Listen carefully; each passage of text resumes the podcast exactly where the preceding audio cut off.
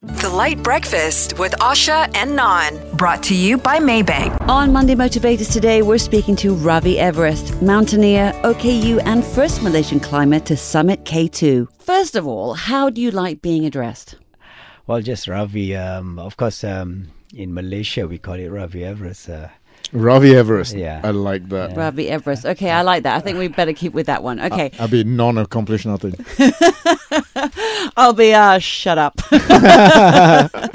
okay, so you are probably the first guest that we've had in the studio that is fine with the temperature in here, right? Because it's absolutely freezing for us. We're in winter clothing, and, and you're like, ah, fine. Yeah, the name kind of gives it away, right? Mm-hmm. Ravi Everest. How did this? How did this love affair? Can we call it that, or is it an obsession with with mountains and climbing? When did that start for you? it was um, during uh, what we call uh, the boring days of our life. Uh, The boring days of our lives. um, well, we'll come to a stage where we will find that there is nothing exciting in our life. So we will start looking, seeking something new. So it was about uh, 35 that uh, I was going through a patch where moving from uh, being a soccer footballer, moving into where a non-competitive uh, environment uh, where people don't allow you to participate in competitive games anymore. So things were going down. Everything was going down. You become a very boring person, and so.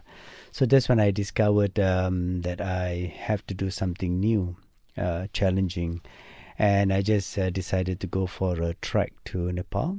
Uh, that's where I found I find the, the beautiful part of climbing, and the people are involved in this sport. So from you know from a small kid to 85 years old, and uh, they are doing good and um, makes them very happy. So that's why Yeah. I change and I take up these sports. It, it's pretty extreme, though. You go from being a, a footballer, so that that's a team sport, so you have to rely on other people. It's not just your individual thing. But then you go to something which is extremely individual to my mind. Sure, you have a support team when you're climbing, but you decided, is it you against the mountain? Is that the mindset?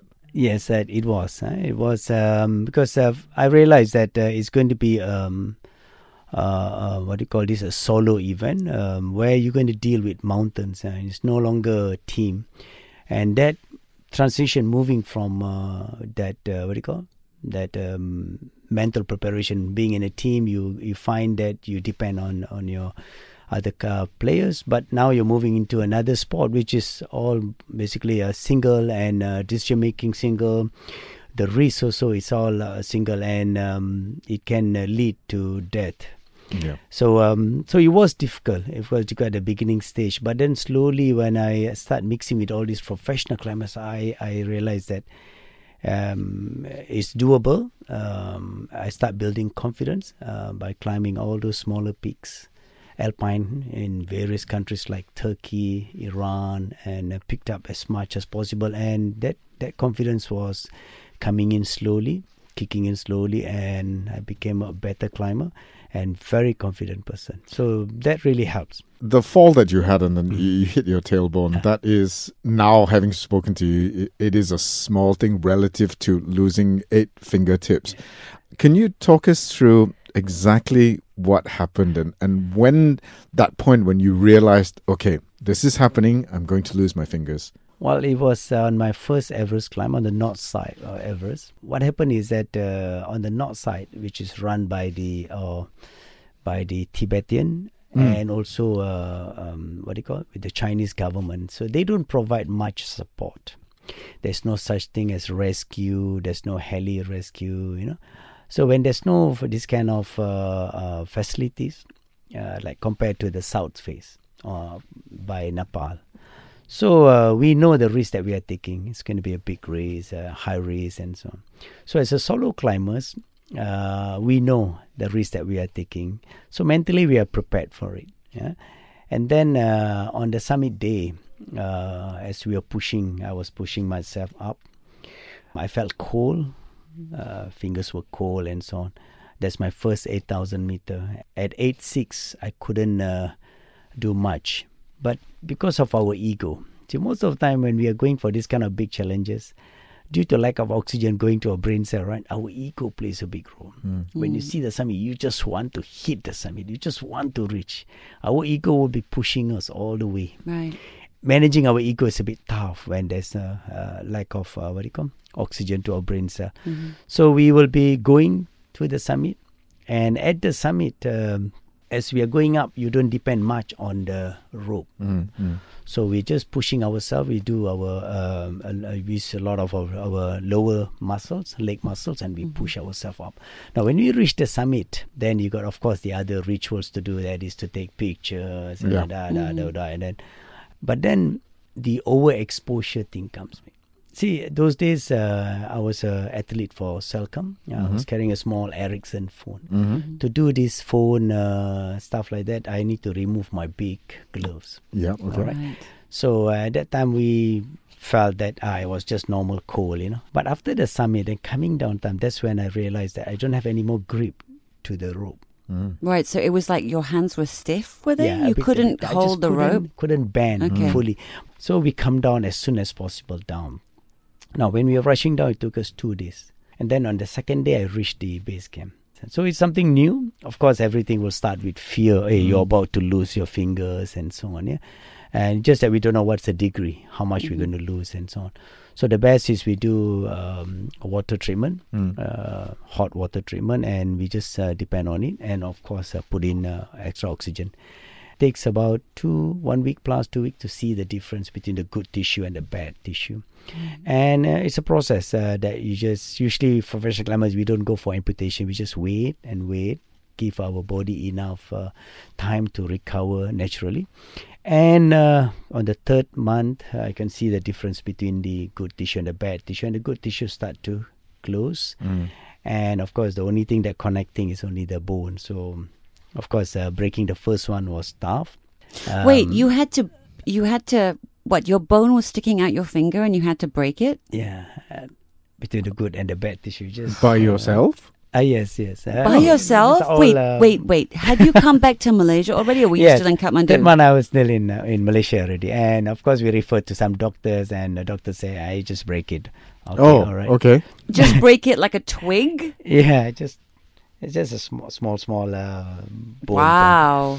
So um, Hmm. it was very difficult. The first one, of course, we are dealing with fear, and of course, Sure. uh, first one is always tough. But then uh, once you get used to it, uh, it's easy. Wait, So- how many bones did you have to break? Uh, total eight. Yeah. Eight. Uh, did you do this at home? Uh, yes. Yeah.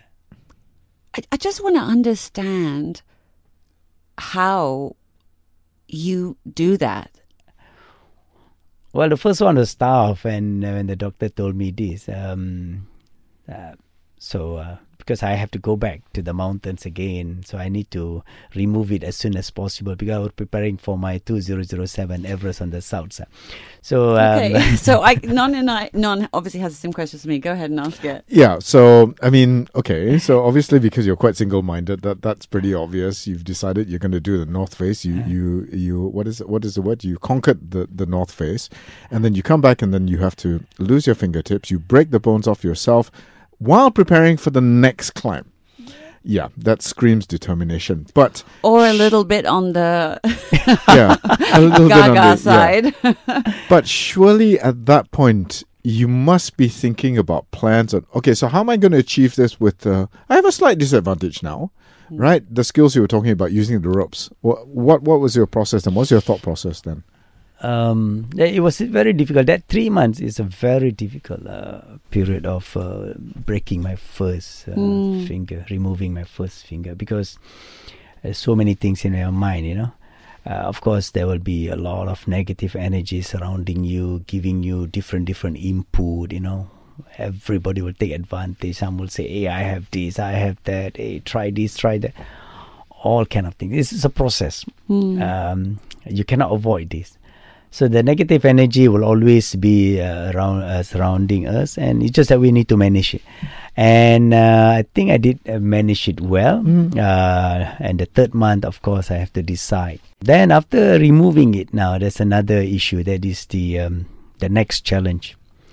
Um, first you need to build back your confidence level, a whether you can do it without fingers. So that question comes in. So I, ba- I went back for training. So when I start moving on uh, with the training, I re- felt good because I'm doing the same training. I can do my cycling, I can do my gym work, I can hike, I can do everything. The only thing that always question mark was the the cold temperature. Right. Oh, that, that's the only thing that. So when I went back to um, to the base camp of Mount Everest on the south face, that's where all my friends, I felt at home. Uh, many of us, uh, many of the professional climbers have lost so many things in their life. Some have lost their nose, their ears, fingers, toes, and so on. So these are all uh, people who have gone through this, and they really helped me. Okay. They helped me to be confident. They helped me to deal with the equipment and so on. So um, the second Everest was uh, where things change. I start to adapt to the new skill requirement, and I realize that it's just same. It's the same. Mm. It's just that uh, you put on gloves earlier than others. Okay. Um, you you tend to push more harder than others because others moving very relaxed in their equipment. I have to put in extra effort because of the short fingers, don't have that grip and so on. So I have to put in extra strength. People know that uh, this guy is struggling because he has less. So everybody understand the struggle that we go through, and being in that group really helps. Uh, being in that environment really helps. Um, everybody were very supportive because they have. Uh, the worst situation like losing friends, you know, leaving friends and so on. So mm, missing few fingers is uh, became very ordinary. So that really helps me uh, to cope up. And from there onwards, I never looked back. I was just going forward. Yeah. I understand that, um, as you were saying on the North Face, because that's that's that's run by a different administration, and even on the South Face. Um, as far as rescue operations go, if anyone does pass away on the mountainside, there's no retrieving. Is that correct? Uh, no, I see like this. If you're going in a big group, Yeah. you have your team of Sherpas, you have your organizer who organize your permit. That's different. They Hmm. have even they can send a rescue team. Mm. All they need is just assurance that someone will pay for the expenses of the boys who to bring you down Sure. and so on. Mm. Some of the organizations are very good, very ethical. They they put in effort to bring you down. Okay. All right. They even are bringing down dead bodies. But Yep. it's just that it's tough because you need about 20 to 30 people to organize to bring one body down because it's so vertical. Mm, yeah. Yeah. Right. So that's why it's tough. Um, but some people, some of us like solo climbers, no, we, they will just leave us there. Okay. All right. Once we die, we if we sit there, then we know we're going to die the next day. You're right. Because whenever you sit, your body start to shut down. That's it. Everywhere start to get frozen and so on. So um, once you're prepared mentally saying that you are going for this challenge and you're going to be a solo climber, you're going to do a solo expedition and you don't have any support. Um, so we have to be well prepared for it. All right. Our family members also have to be prepared for it. But then nowadays it's different. Now nowadays we are dealing with groups. I'm guiding people. I'm taking people to all these big mountains, including Everest, uh, this uh, last May, and we have a team of Sherpas down there ready. In case if anything happens, they will be sent immediately to bring down our clients. So those are different kind of arrangement that we have done. But on the Tibet side, those days the government do, they don't even provide heli rescue. Hmm. Helicopter can pick you up at six thousand five hundred meters. Okay. Hmm. That's where they, they can still float and they hmm. can take people and uh, what you call, go down.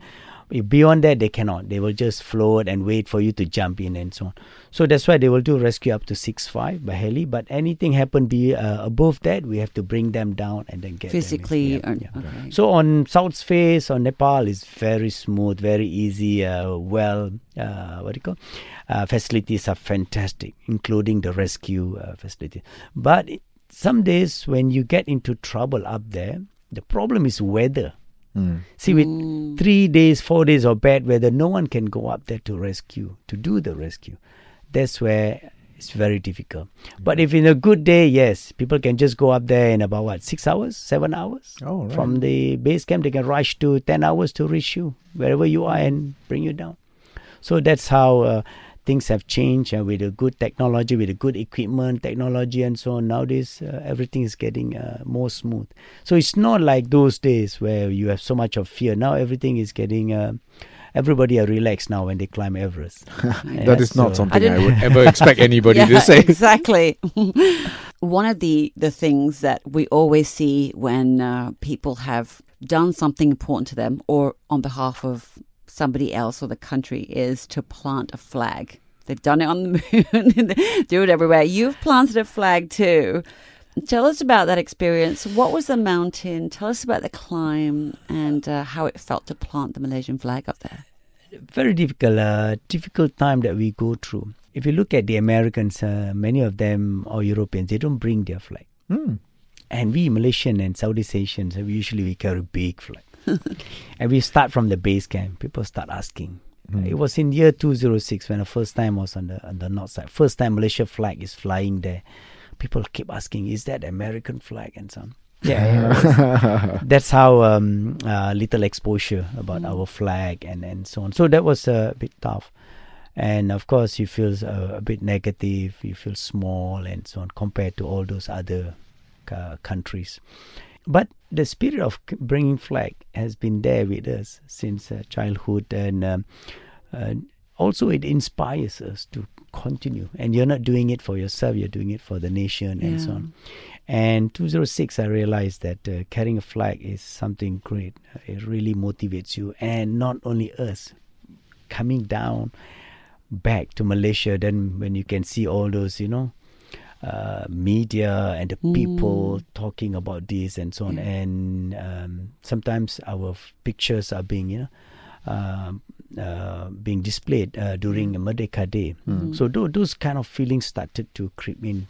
I think most of the athlete or sportmen have this uh, s- spirit. So now, from there onwards, everywhere I go, even a small mountain, a big mountain, we carry our national flag. The Jalur Gemilang is it's been our ritual now, right? And I've been doing this, you know, like this year in K two, most of the Asia countries, uh, especially Pakistan, and so they all carry flag, including Malaysia for the first time. Yeah. And uh, That it was you, right? Yes. Yeah. And it, it was great. On Everest, we do it with our clients and so on. So Mm-hmm. it was a bit, uh, what do you call, it? become routine. But Yeah. on K2, struggling to reach the summit, uh, the last one kilometer push, it took me 24 hours Mm. Wow. all the way from Camp 3 to the summit. It was very difficult. Tears, so many other things that we have to go through. right. And the best part was displaying our flag, flying our flag on the summit of K2 for the first time. That is a different feeling. Right? We have seen many times on Everest, but on K2, the most difficult mountain in the world, and being the first person to fly our flag was was a bit different uh, feeling. I felt great. Uh, you can see tears rolling. Of course, we have the goggles and so on. The people were helping me to take uh, the picture. The Sherpa, uh, he was not uh, aware that I was with tears. You know, uh, loss of words, um, difficult to do uh, to complete the kind of speech that we want to do. On Everest, I was like smooth and talking on the summit, you know? but on K2 was different. You know, it was very deep feeling. Yeah, and uh, I will cherish that that feeling. And that moment was totally different. I I just want to say that you know, just sitting here very comfortably in my seat, I'll never complain about the cold here ever again. I personally, I'm sure, on behalf of Asha as well, want to salute you. That is a tremendous thing that you've done. Um, Yeah. You know, thank you very much on behalf of the country. Yeah. Well, it's always an honor. Um, Well, thank you so much, Ravi, for spending some time with us today and, and, and talking to us. I am totally inspired by, by you. Incredible. You can listen to all of our Monday Motivators sessions on the LITE Breakfast podcast. That's on the SYOK app.